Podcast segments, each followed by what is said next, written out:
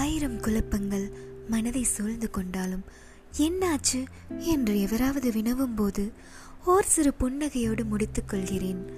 இப்படித்தான் உங்கள் லைஃப்பில் குழப்பங்கள் ஏற்பட்டாலும் உங்களை சூழ்ந்து கொண்டாலும் என்னாச்சுன்னு கேட்க ஒருத்தங்க கண்டிப்பாக வருவாங்க.